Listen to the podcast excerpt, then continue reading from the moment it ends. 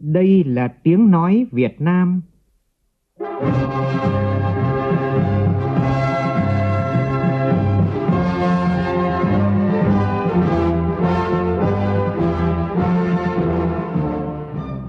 là tiếng nói Việt Nam,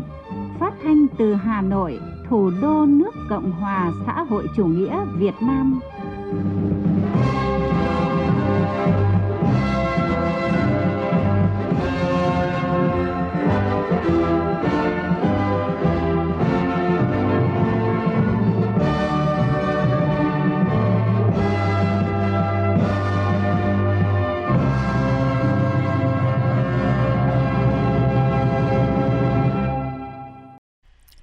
Kính chào quý vị và các bạn. Mời quý vị và các bạn nghe chương trình Thời sự sáng của Đài Tiếng Nói Việt Nam. Hôm nay là thứ Sáu, ngày mùng 7 tháng 2, tức ngày 14 tháng Giêng năm canh tí. Chương trình có những nội dung chính sau đây.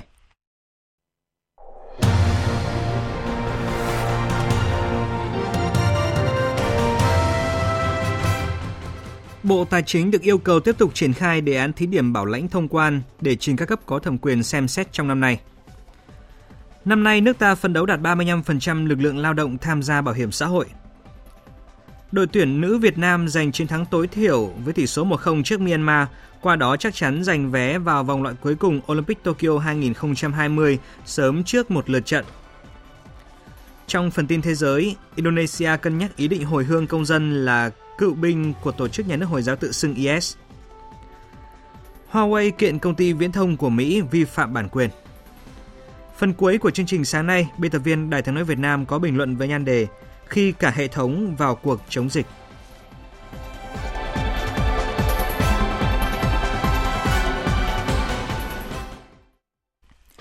Bây giờ là nội dung chi tiết. Chiều qua, tại trụ sở chính phủ, Phó Thủ tướng Vương Đình Huệ, Chủ tịch Ủy ban Chỉ đạo Quốc gia về cơ chế một cửa ASEAN, một cửa quốc gia và tạo thuận lợi thương mại đã chủ trì phiên họp thứ 6 triển khai nhiệm vụ trong năm 2020. Tin cho biết. Theo lãnh đạo Bộ Tài chính, tính đến ngày 31 tháng 1 năm nay, cơ chế một cửa quốc gia đã có hơn 180 thủ tục hành chính của 13 bộ ngành kết nối với trên 2 triệu 800 nghìn hồ sơ của khoảng trên 35 nghìn doanh nghiệp, tăng 15 thủ tục so với năm 2018 và 22 thủ tục thực hiện kết nối chuẩn bị cho triển khai chính thức. Bên cạnh đó, các bộ ngành tiếp tục kết nối cơ chế một cửa ASEAN với 4 nước trong khu vực là Brunei, Campuchia, Myanmar và Lào – hoàn thành thử nghiệm tờ khai hải quan xuất khẩu ngoài ASEAN là Liên minh Kinh tế Á-Âu và đàm phán về trao đổi chứng nhận kiểm dịch, trao đổi chứng nhận xuất xứ với một số quốc gia trên thế giới. Tại hội nghị, đánh giá một số bộ ngành đã nhanh chóng cắt giảm các thủ tục kiểm tra chuyên ngành, nhưng Phó Thủ tướng Vương Đình Huệ yêu cầu tiếp tục thực hiện các mục tiêu đã được chính phủ giao, cụ thể là hoàn thiện công tác quản lý, kết nối cổng thông tin một cửa quốc gia.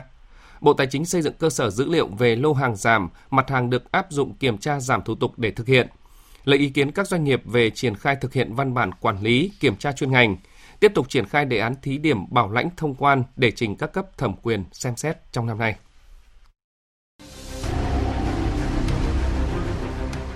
Đẩy lùi virus nCoV,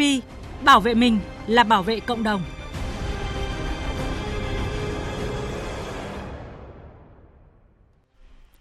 Thông tin từ Bộ Y tế tối qua cho biết, Việt Nam ghi nhận thêm 2 trường hợp dương tính với chủng mới của virus corona, nâng tổng số ca bệnh nhiễm bệnh này tại Việt Nam lên 12 ca.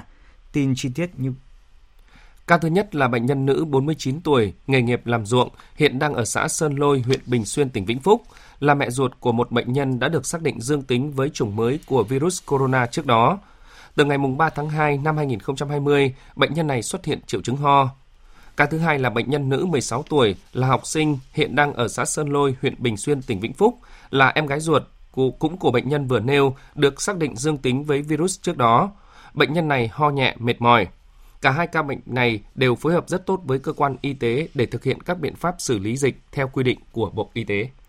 Còn tại Trung Quốc, tính đến sáng nay, số người tử vong do nhiễm virus corona chủng mới tại Trung Quốc đã tăng lên ít nhất là 630 người sau khi tỉnh Hồ Bắc ghi nhận thêm 69 ca tử vong mới. Và trong báo cáo thường ngày, Ủy ban Y tế tỉnh Hồ Bắc cũng xác nhận đã có thêm hơn 2.400 trường hợp nhiễm mới ở tỉnh này. Trong bối cảnh đó, Tổ chức Y tế Thế giới hôm qua cho rằng còn quá sớm để nói rằng Trung Quốc đang ở thời kỳ đỉnh dịch của virus corona chủng mới – theo giám đốc điều hành các chương trình khẩn cấp của Tổ chức Y tế Thế giới, ông Michael Ryan cho biết, vẫn có các trường hợp nhiễm bệnh mới tăng đáng kể tại tỉnh Hồ Bắc tâm chấn của dịch bệnh. Tuy nhiên, số lượng các ca mắc mới tại các tỉnh khác khá ổn định. Có các trường hợp nhiễm mới tăng đáng kể tại tỉnh Hồ Bắc, tuy nhiên chúng ta không chứng kiến mức độ tăng tương tự tại các tỉnh bên ngoài Hồ Bắc. Tỷ lệ tăng tại Hồng Kông, Macau hay Đài Loan cũng vậy. Tôi nghĩ tình hình bên ngoài Hồ Bắc khá ổn định. Tuy nhiên, theo các chuyên gia thì vẫn có các chu kỳ lây nhiễm và chúng ta vẫn có thể chứng kiến các trường hợp tăng trong những ngày tới. Theo thông tin mới nhất, Tổ chức Y tế Thế giới WHO đang lên kế hoạch triệu tập một diễn đàn nghiên cứu và đổi mới toàn cầu nhằm huy động hành động quốc tế để ứng phó với chủng mới của virus corona. Diễn đàn sẽ được tổ chức từ ngày 11 đến ngày 12 tháng 2 tới đây tại Geneva, Thụy Sĩ, với sự công tác của Tổ chức Nghiên cứu Toàn cầu về phòng chống dịch bệnh truyền nhiễm. Diễn đàn sẽ tập hợp các nhà khoa học hàng đầu, các cơ quan y tế công cộng, các bộ chăm sóc sức khỏe và các nhà tài trợ nghiên cứu chủng mới của virus corona, phát triển vaccine, trị liệu và chẩn đoán về sức khỏe cộng đồng – những người tham gia sẽ thảo luận một số lĩnh vực nghiên cứu, bao gồm xác định nguồn gốc của virus cũng như là chia sẻ các mẫu sinh học và trình tự di truyền. Trở lại với công tác phòng ngừa dịch viêm đường hô hấp cấp do chủng mới của virus corona trong nước. Chiều qua tại Hà Nội, Tổng cục Du lịch đã tổ chức hội nghị ngành du lịch ứng phó với dịch bệnh nguy hiểm này nhằm mục đích xin ý kiến các đơn vị liên quan trong ngành về dự thảo kế hoạch ứng phó của ngành du lịch và các giải pháp để phục hồi sau khi dịch bệnh được khống chế. Sự bùng phát của dịch bệnh do virus nCoV đã và đang gây thiệt hại rất lớn, tác động tiêu cực đối với ngành du lịch Việt Nam, ước tính thiệt hại trong 3 tháng tới từ 5,9 đến 7,7 tỷ đô la Mỹ. Ngành du lịch đã đề xuất các nhóm giải pháp cụ thể về thị trường, về quảng bá xúc tiến du lịch, về truyền thông và các chính sách hỗ trợ cấp bách và lâu dài. Trong đó, xem xét giảm giá, miễn phí vé, phí tham quan từ 1 đến 2 tháng sau khi hết dịch để kích cầu du lịch sau khi dịch nCoV được kiểm soát là một trong những giải pháp cấp bách được đề xuất. Ông Lê Quang Tùng, Thứ trưởng Bộ Văn hóa, Thể thao và Du lịch đã trực tiếp chỉ đạo ngành du lịch thực thi một số giải pháp cần phải làm ngay đấy là chúng ta tiếp tục thực hiện nghiêm các cái chỉ đạo của thủ tướng chính phủ đối với việc chúng ta quán triệt để việc phòng ngừa, tránh cái việc lây lan của dịch e. trong à, cả nước, đặc biệt là trong các cái lĩnh vực liên quan đến du lịch và từ đó thì sẽ là một cái à, điểm mốc rất quan trọng để chúng ta lấy cái đà để tiếp tục là có thể có duy trì đạt được những cái tốc độ tăng trưởng trong thời gian tới để rồi phát triển cái thứ hai ở đây thì đối với cả dịch như vậy thì ảnh hưởng đến một số các cái thị trường Ờ, trước đây là trọng điểm thì đến nay thì chúng ta cũng sẽ phải tính kể cơ cấu lại các thị trường này chủ động trong việc là chuyển hướng sang các cái thị trường khác để rồi là chúng ta có thể bù lại. Thực hiện kế hoạch ứng phó phòng chống với dịch bệnh viêm đường hô hấp cấp do chủng mới của virus corona gây ra, Ủy ban nhân dân tỉnh Điện Biên đã quyết định dừng tổ chức lễ hội Hoa Ban năm 2020, không tổ chức các hoạt động văn hóa văn nghệ có nhiều người tham dự. Tại Hà Tĩnh, bắt đầu từ hôm nay, khu di tích lịch sử quốc gia đặc biệt ngã ba Đồng Lộc sẽ tạm dừng việc đón khách. Việc tạm dừng đón khách tại khu di tích này là để phòng tránh dịch viêm đường hô hấp cấp do chủng mới của virus corona lây lan trong cộng đồng. Tin của Sĩ Đức, phóng viên Đài tiếng nói Việt Nam. Ông Trần Đình Ước, trưởng ban quản lý khu di tích ngã ba Đồng Lộc cho biết, trước tình hình diễn biến phức tạp của dịch viêm đường hô hấp cấp do chủng mới của virus corona gây ra,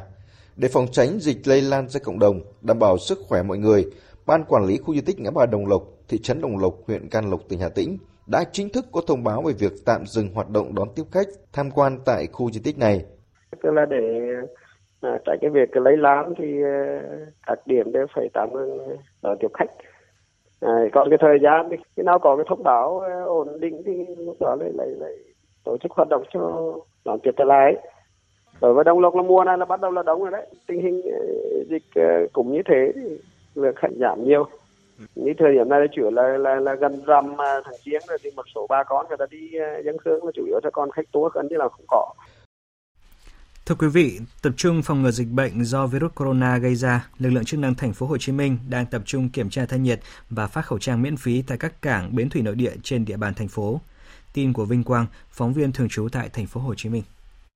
Cảng vụ đường thủy nội địa thành phố Hồ Chí Minh đã tập trung rà soát và đồng loạt kiểm tra hơn 300 cảng bến thủy nội địa trong đó có 75 cảng bến vận chuyển hành khách. Mỗi ngày, các cụm cảng bến này tiếp nhận chuyên chở hàng chục ngàn lượt khách, trong đó có rất nhiều hành khách người nước ngoài. Ngoài việc kiểm tra nhắc nhở chủ các cảng bến, lực lượng chức năng yêu cầu các đơn vị tiếp tục chủ động triển khai giải pháp phòng ngừa cho hành khách và chính nhân viên của mình. Đặc biệt, đối với các tàu biển quốc tế di chuyển vào khu vực thủy nội địa nhưng chưa được cấp phép cập cảng lớn chính quy thì lực lượng chức năng tăng cường giám sát thuyền viên người nước ngoài thuê ghe xuồng tiếp cận vào bờ tại các cảng bến dân sinh để chủ động phòng ngừa sự lây lan của dịch bệnh Ông Nguyễn Ngọc Tuấn, giám đốc cảng vụ đường thủy nội địa thành phố Hồ Chí Minh cho biết thêm. Trong à, các cái bến hành khách thì à, có khoảng à, 15 cái bến đò màng đò đưa rước khách từ bờ ra tàu biển và từ tàu biển vào bờ là hoạt động trong cái vùng nước cảng biển thành phố Hồ Chí Minh thì các cái bến thủy nội địa trong khu vực bờ thì do cảng vụ đường thủy nội địa quản lý cũng có một số khách nước ngoài khách Việt Nam thì công tác này đến thời điểm này thì vẫn triển khai hầu như là họ cũng chấp hành theo cái cái, cái hướng dẫn của mình. Bên cạnh công tác phòng ngừa dịch bệnh, các địa phương cũng đang tích cực xử lý các đối tượng tung tin sai sự thật về dịch bệnh này. Hôm qua, cơ quan chức năng ở Ninh Bình, Đắk Lắk và Bình Phước đã xử phạt hành chính nhắc nhở một số đối tượng, cụ thể như sau. Theo thông tin từ Công an tỉnh Ninh Bình, đơn vị đã ban hành quyết định xử phạt hành chính 6 triệu đồng đối với đối tượng Nguyễn Văn Dương, sinh năm 2002, trú tại xóm 6 xã Định Hóa, huyện Kim Sơn, tỉnh Ninh Bình, về hành vi tung tin sai sự thật về dịch bệnh do chủng mới virus corona. Còn tại Đắk Lắk, chiều qua ông Nguyễn Công Bảy, tránh thanh tra của Sở Thông tin và Truyền thông tỉnh Đắk Lắk cho biết, đơn vị vừa làm việc và nhắc nhở một người dân ở thành phố Buôn Ma Thuột vì đăng thông tin sai sự thật về dịch bệnh nguy hiểm này. Trong khi đó, Công an tỉnh Bình Phước cho biết vừa mời hai công nhân lên làm việc và xử lý theo quy định vì đăng thông tin sai sự thật về virus corona mới trên Facebook. Cả hai công nhân đã dùng tài khoản Facebook của mình để đăng thông tin có người ở Bình Phước bị nhiễm virus corona gây hoang mang dư luận. Công an tỉnh Bình Phước đang tiến hành củng cố hồ sơ để xử lý theo quy định của pháp luật. Cũng liên quan đến công tác phòng dịch viêm đường hô hấp cấp do chủng mới của virus corona, ở phần sau của chương trình, biên tập viên Đài Tiếng Nói Việt Nam có bình luận với nhan đề khi cả hệ thống vào cuộc chống dịch. Mời quý vị chú ý đón nghe. Chuyển sang các tin liên quan đến công tác chống hạn xâm nhập mặn. Ngành nông nghiệp tỉnh Bình Định cần đẩy sớm thời gian vụ sản xuất hè thu, tưới tiết kiệm nước vụ đông xuân để chủ động chống hạn cho vụ hè thu dự báo rất khắc nghiệt trong năm nay. Đó là chỉ đạo của Thứ trưởng Bộ Nông nghiệp và Phát triển Nông thôn Lê Quốc Doanh trong chuyến công tác tại Bình Định hôm qua. Tin chi tiết của phóng viên Thành Long tại miền Trung. Đến thời điểm này, nông dân tỉnh Bình Định đã gieo xạ hơn 48.000 hecta lúa đông xuân đang phát triển tốt. Theo kế hoạch, vụ đông xuân này vẫn đảm bảo nước tưới, nhưng vụ hè thu sẽ rất căng thẳng về nguồn nước. Dự kiến vụ hè thu năm nay, Bình Định sẽ chuyển đổi 2.000 hecta đang trồng lúa có nguy cơ thiếu nước tưới sang các loại cây trồng cạn như lạc, ngô, rau, mè, đậu các loại. Ông Lê Quốc Doanh, Thứ trưởng Bộ Nông nghiệp và Phát triển Nông thôn cho biết, để chủ động đối phó với hạn hán trong vụ hè thu, tỉnh Bình Định nên triển khai lịch thời vụ sớm hơn. Chúng tôi đề nghị các địa phương và bà con nông dân ấy, mặc dù hiện nay nước không thiếu nhưng phải sử dụng tiết kiệm, tiết kiệm vụ đông xuân này để dành cho cái vụ hè thu. Thứ hai nữa năm nay á, là khả năng là chúng ta sẽ thu hoạch lúa đông xuân ở trong vùng sớm hơn mọi năm. Quan điểm là chúng ta phải gieo cấy cái vụ hè thu sớm hơn so với mọi năm để chúng ta tranh thủ cái nguồn nước còn. Thứ ba nữa là chúng ta cũng phải rà soát lại những cái diện tích mà thường xuyên thiếu nước, chúng ta sẽ có một cái kế hoạch chuyển đổi sớm. Những ngày qua, độ mặn trên sông Cà Mau Bạc Liêu đã ở mức 24 phần nghìn, trong khi đó, mực nước tại các kênh rạch ở vùng Bắc Quốc lộ 1A của tỉnh Bạc Liêu xuống thấp. Dự báo hàng ngàn hecta lúa đông xuân của tỉnh có thể thiếu nước ngọt trong thời gian tới, nhất là tại huyện Phước Long và thị xã Giá Rai. Hiện ngành nông nghiệp các địa phương trong tỉnh Bạc Liêu đang tập trung triển khai các biện pháp để hạn chế thiệt hại do mặn gây ra. Tấn Phong, phóng viên Đài tiếng nói Việt Nam tại đồng bằng sông Cửu Long đưa tin. Địa phương đang tích cực điều động các máy sáng cuốc để khơi thông dòng chảy các tuyến kênh, vận động nông dân đắp các đập tạm để dự trữ nước ngọt, đồng thời khuyến cáo nông dân không tiếp tục xuống giống vụ đông xuân để tránh bị thiệt hại. Theo văn phòng thường trực Ban Chỉ huy phòng chống thiên tai và tìm kiếm cứu nạn tỉnh Bạc Liêu, để chủ động ứng phó với hạn mặn và thiếu nước phục vụ cho sản xuất vụ lúa đông xuân trong thời gian tới, công tác phòng chống hạn hán xâm nhập mặn đang được các huyện, thị xã, thành phố triển khai quyết liệt theo chỉ đạo của tỉnh ủy và ủy ban nhân dân tỉnh trong thời gian qua, ngành nông nghiệp tỉnh đã chỉ đạo mở cống Giá Gai và cống Hậu Phòng để kéo khối nước mặn tại ngã tư Ninh Quế về Phước Long, kết hợp xả nước mặn bị ô nhiễm để hạn chế mặn xâm nhập qua ngã tư Ninh Quế. Đồng thời phối hợp với thị xã Ngã Năm, tỉnh Sóc Trăng mở cống 5 kiệu, cống đá để lấy nước ngọt về Bạc Liêu. Song song với việc chủ động kiểm soát nguồn nước thông qua việc vận hành các cống để đáp ứng nhu cầu sản xuất của người dân, ngành nông nghiệp tỉnh cũng khuyến cáo nông dân gia cố bờ ao để giữ nước, bơm trữ nước ngọt lên ruộng, áp dụng biện pháp tưới nước tiết kiệm cho cây lúa. Chuyển sang một thông tin đáng chú ý khác. Năm nay, Bảo hiểm xã hội Việt Nam phấn đấu tăng số người tham gia bảo hiểm xã hội lên 35% so với lực lượng lao động trong độ tuổi. Số người tham gia bảo hiểm thất nghiệp chiếm tỷ lệ trên 29%, số người tham gia bảo hiểm y tế đạt trên 90% dân số. Phản ánh của phóng viên Kim Thành. Theo báo cáo của Bảo hiểm xã hội Việt Nam, năm 1995, ngành bảo hiểm xã hội mới quản lý 2,2 triệu lao động tham gia bảo hiểm xã hội bắt buộc. Đến cuối năm 2019, Số người tham gia bảo hiểm xã hội là 15,7 triệu người. Số người tham gia bảo hiểm y tế tăng từ 13 triệu người năm 2003 lên 85,9 triệu người năm 2019. Bảo hiểm xã hội Việt Nam đặt mục tiêu phấn đấu đến hết năm 2020 có khoảng 35% lực lượng lao động tham gia bảo hiểm xã hội, sử dụng an toàn và bảo đảm cân đối quỹ bảo hiểm xã hội trong dài hạn, quản lý sử dụng có hiệu quả và đảm bảo cân đối quỹ bảo hiểm y tế, xây dựng hệ thống bảo hiểm xã hội, bảo hiểm y tế hiện đại, chuyên nghiệp, hiệu quả cao, đáp ứng yêu cầu công nghiệp hóa, hiện đại hóa và hội nhập quốc tế. Ông Trần Đình Liệu, Phó Tổng Giám đốc Bảo hiểm xã hội Việt Nam cho biết. Chúng ta cứ làm, khó đâu gỡ đó, nhưng làm khó mấy thì chúng ta quyết tâm tôi nghĩ là vẫn cứ thành công. Chứ còn là khó mà không thực hiện đấy, thì nó thành câu chuyện dễ đấy, nhưng mà không thực hiện thì nó vẫn không thành công. Đề án là một chuyện, mà quan trọng là phải thay đổi được cái nhận thức đó để lan truyền đến mọi người dân và đặc biệt là các cấp chính quyền địa phương phải vào cuộc với ngành bảo hiểm xã hội và của cả hệ thống chính. Việc sửa đổi bộ luật lao động lần này có ý nghĩa quan trọng, tác động đến việc mở rộng vững chắc diện bao phủ bảo hiểm xã hội, hướng tới thực hiện bảo hiểm xã hội toàn dân theo nghị quyết 28 về cải cách chính sách bảo hiểm xã hội để mở rộng vững chắc diện bao phủ về bảo hiểm xã hội, đặc biệt là bảo hiểm xã hội bắt buộc, theo ông Bùi Sĩ Lợi, Phó chủ nhiệm Ủy ban các vấn đề xã hội của Quốc hội, cần tạo bước đột phá trong nhận thức về đối tượng tham gia bảo hiểm xã hội, đó là mở rộng đến toàn bộ người có quan hệ lao động, thay vì chỉ quy định áp dụng đối với người lao động có hợp đồng lao động từ đủ một tháng trở lên như trong luật bảo hiểm xã hội hiện hành. Đây là mục tiêu an sinh xã hội và có tính nhân văn rất cao. Trung ương đã có nghị quyết, chính phủ phải chỉ đạo quyết liệt, các địa phương phải vào cuộc, mặt trận tổ quốc và các tổ chức chính trị thành viên và các tổ chức xã hội phải tuyên truyền cho chính thành viên của mình tham gia trước để vận động người khác. Ta làm như thế mới thể hiện trách nhiệm. Mong các tổ chức xã hội, các doanh nghiệp, các nhà hảo tâm có tiền bây giờ không nên cho để mà ăn nữa. Tặng một cái sổ bảo hiểm xã hội 5 năm, sau đó 5 năm người dân người ta tiếp tục đóng. Đây cũng là một cái kích cầu có ý nghĩa về mặt nhân đạo.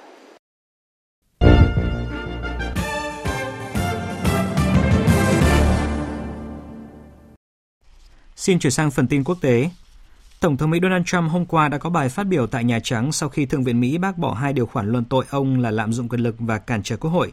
Đây là tuyên bố chính thức đầu tiên của ông về cuộc điều tra luận tội do Đảng Dân Chủ tiến hành. Trong bài phát biểu, Tổng thống Mỹ Donald Trump tuyên bố ông đã bị đối xử không công bằng và tái khẳng định cuộc điều tra luận tội của Đảng Dân Chủ là cuộc săn lùng phù thủy, đồng thời lên án mạnh mẽ những nỗ lực của Đảng Dân Chủ à, khi cho đó là sự xấu xa và là những kẻ dối trá. Tổng thống Mỹ Donald Trump cho rằng điều này không nên xảy ra với một tổng thống khác của Mỹ. Hải Đăng, phóng viên Đài tiếng nói Việt Nam thường trú tại Cộng hòa Séc đưa tin, các bộ trưởng đại diện cho chính phủ Đức, Pháp, Ba Lan và Italia hôm qua đã gửi thư cho bà Margaret Vestager, Phó Chủ tịch Ủy ban châu Âu, đề xuất có những thay đổi trong luật cạnh tranh châu Âu nhằm thúc đẩy sự phát triển của khối phù hợp hơn trong kỷ nguyên số, trong đó kêu gọi Liên minh châu Âu áp dụng hàng loạt quy tắc cạnh tranh mới. Bức thư này trình bày đề xuất của Bộ trưởng bốn nước về các thay đổi trong luật cạnh tranh châu Âu. Cụ thể, các bộ trưởng cho rằng trong bối cảnh toàn cầu hóa kinh tế, các doanh nghiệp châu Âu phải cạnh tranh với các công ty nước ngoài đang nhận được những khoản trợ cấp lớn từ các quốc gia sở tại. Theo quan điểm của các bộ trưởng, điều này dẫn đến sự cần thiết phải xác định lại các quy tắc quy định của EU, bao gồm việc đánh giá lại các thương vụ sáp nhập và thị trường. Một vấn đề khác được đề cập trong thư đó là vai trò của các công ty lớn trong lĩnh vực số tại thị trường châu Âu. Các bộ trưởng nhấn mạnh rằng các doanh nghiệp này có tác động đáng kể tới thị trường khu vực cũng như có tầm ảnh hưởng quá lớn tới các thị trường lân cận hoặc mới nổi. Các bộ trưởng cũng thể hiện quan điểm cho rằng các công ty châu Âu phải được tiếp cận quy định minh bạch hơn liên quan đến các hình thức hợp tác được cho phép giữa các doanh nghiệp, đặc biệt là doanh nghiệp vừa và nhỏ. Một tuyên bố của Bộ trưởng Tôn giáo Indonesia ông Fajrul Razi gần đây liên quan đến việc hồi hương các cựu thành viên của Tổ chức Nhà nước Hồi giáo tự xưng IS đã dấy lên những ý kiến trái chiều trong chính phủ và cộng đồng người dân. Phản ánh của Hương Trà, phóng viên Đài tiếng nói Việt Nam thường trú tại Indonesia. Theo số liệu của Phòng Thông tin Công cộng Ủy ban quan hệ công chúng quốc gia Indonesia, hiện nay có khoảng 660 công dân Indonesia là cựu thành viên của tổ chức nhà nước Hồi giáo tự xưng IS. Phần lớn trong số họ hiện nay đang ở trong các trại tị nạn của Syria và Iraq, bao gồm cả phụ nữ và trẻ em. Tổng thống Indonesia ngày hôm qua đã tổ chức một cuộc họp kín với các thành viên chính phủ và sẽ đưa ra quyết định về việc có hồi hương công dân Indonesia là cựu thành viên của tổ chức khủng bố này hay không vào tháng 5 tới đây. Tuy nhiên, trên trang mạng cá nhân, Tổng thống Indonesia bày tỏ quan điểm không chấp nhận các cựu thành viên IS và nếu phải hồi hương những người này thì đó là sự miễn cưỡng và cần được tính toán một cách cẩn trọng. Những người này được cho là đã đốt hộ chiếu và tuyên thệ gia nhập IS trước đây, do vậy họ đã mất quyền công dân của mình. Trong khi đó, lãnh đạo một số đảng tại Indonesia như Đảng Công lý Thịnh Vượng, Đảng Gerinda và Đảng Golkar ủng hộ việc hồi hương các công dân Indonesia là cựu binh IS.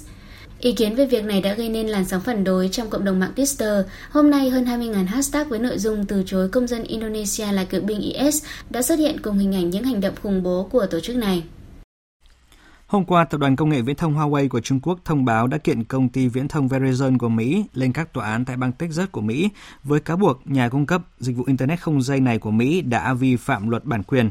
Đây là động thái mới nhất của Huawei nhờ tới các tòa án của Mỹ bảo vệ lợi ích của mình trong bối cảnh chính quyền Washington thúc đẩy chiến dịch gia tăng sức ép với tập đoàn Trung Quốc trên toàn thế giới, với cáo buộc Huawei là mối đe dọa với an ninh quốc gia Mỹ. Và tiếp ngay sau đây chúng tôi xin chuyển đến quý vị những thông tin thể thao.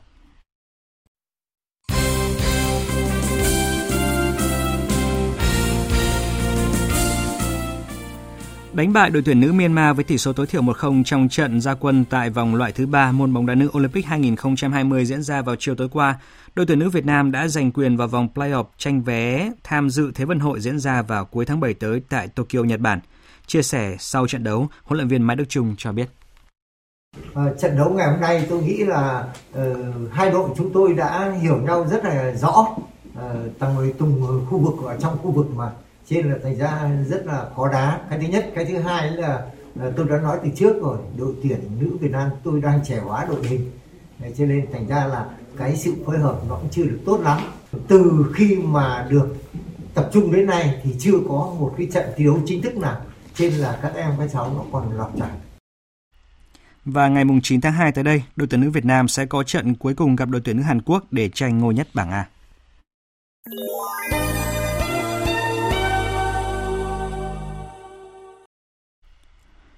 Thưa quý vị, thưa các bạn, tại phiên họp chính phủ cách đây 2 ngày, Thủ tướng Nguyễn Xuân Phúc đã nhấn mạnh lại quan điểm nhất quán đó là chính phủ có thể hy sinh một phần tăng trưởng kinh tế để thực hiện các biện pháp phòng chống dịch viêm đường hô hấp cấp do chủng mới của virus corona gây ra nhằm bảo vệ sức khỏe và tính mạng của nhân dân. Dù chịu tác động không nhỏ tới các lĩnh vực hàng không, du lịch, xuất khẩu nông nghiệp, chính phủ sẽ không hoang mang dao động mà sẽ quyết tâm thể hiện với thế giới bản lĩnh, ý chí và trí tuệ Việt Nam, vừa phòng chống dịch tốt, vừa bảo đảm tăng trưởng kinh tế như đã cam kết trước đó.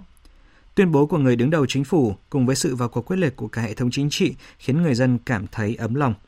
Bình luận của biên tập viên Mỹ Hà với nhan đề khi cả hệ thống vào cuộc chống dịch. Ngay khi phát hiện hai ca dương tính đầu tiên với virus corona thế hệ mới, đúng vào dịp Tết Nguyên đán, Thủ tướng Chính phủ đã bày tỏ quan điểm chấp nhận một số thiệt hại kinh tế để bảo vệ sức khỏe người dân và rằng chống dịch phải như chống giặc. Quan điểm ấy vẫn nhất quán trong hơn chục ngày qua khi tất cả các bộ ngành chức năng quyết liệt triển khai các giải pháp chống giặc, không để dịch lây lan. Nhiều biện pháp đang áp dụng hiện nay được đánh giá là mạnh hơn dịch sát năm 2003, thậm chí là cao hơn so với khuyến nghị của Tổ chức Y tế Thế giới. Hàng triệu gia đình sẵn sàng cho con nghỉ học theo khuyến nghị của chính quyền địa phương, thậm chí là tạm gác niềm vui từ những lễ hội nơi đông người để cùng chính phủ hạn chế lây lan dịch bệnh. Trong khi ở nhiều nước, người dân bày tỏ lo ngại đón người từ vùng dịch trở về, thì chính phủ Việt Nam với tinh thần chở che sẵn sàng đón bà con trở về nước. Chỉ trong một thời gian ngắn, kế hoạch đón 950 người Việt đang mắc kẹt tại vùng dịch trở về đã được nhanh chóng triển khai. Vẫn là lực lượng quân đội luôn sẵn sàng giúp dân trong thiên tai hoạn nạn, giờ lại giang rộng vòng tay đón và chăm sóc y tế cho người Việt trở về từ vùng dịch được an toàn. Những chuyến bay, chuyến tàu tình nghĩa, những chăm sóc y tế tận tình chu đáo, những bữa ăn bộ đội nấu khiến bà con cảm thấy ấm lòng. Trong vô vàn những luồng thông tin tiếp nhận hàng ngày, trong đó không tránh khỏi những luồng gió độc từ tin giả mạo trên mạng xã hội Hàng ngày, cả triệu người dân vẫn nhận được tin nhắn của Bộ Y tế khuyến cáo về việc phòng chống virus.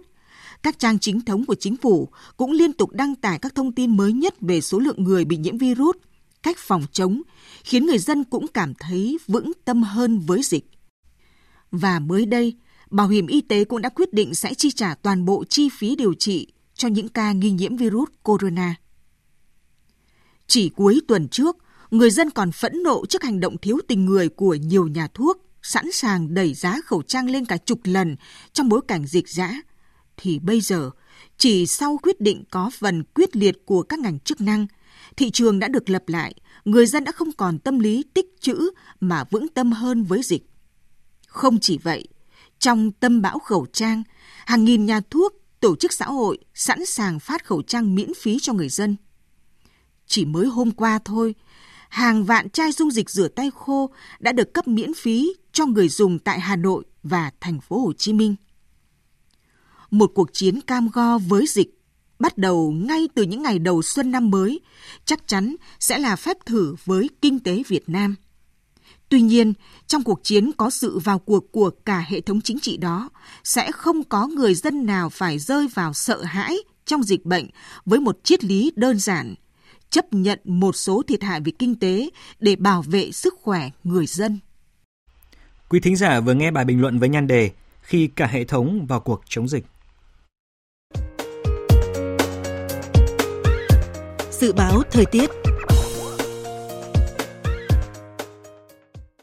Phía Tây Bắc Bộ nhiều mây có mưa nhỏ vài nơi, sáng sớm có nơi có sương mù, riêng khu Tây Bắc trưa chiều trời nắng, gió nhẹ, trời rét, nhiệt độ từ 15 đến 24 độ, riêng Điện Biên Lai Châu từ 26 đến 29 độ, có nơi trên 29 độ.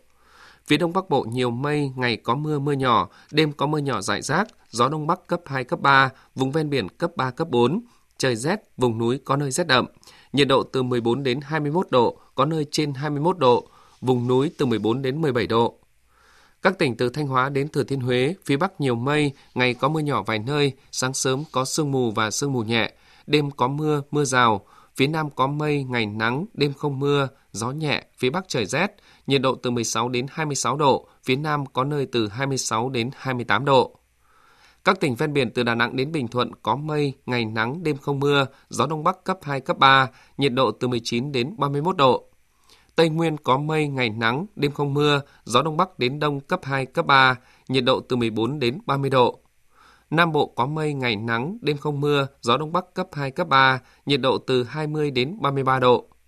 Khu vực Hà Nội nhiều mây, ngày có mưa và mưa nhỏ, đêm có mưa nhỏ vài nơi, gió Đông Bắc cấp 2, cấp 3, trời rét, nhiệt độ từ 15 đến 20 độ. Dự báo thời tiết biển,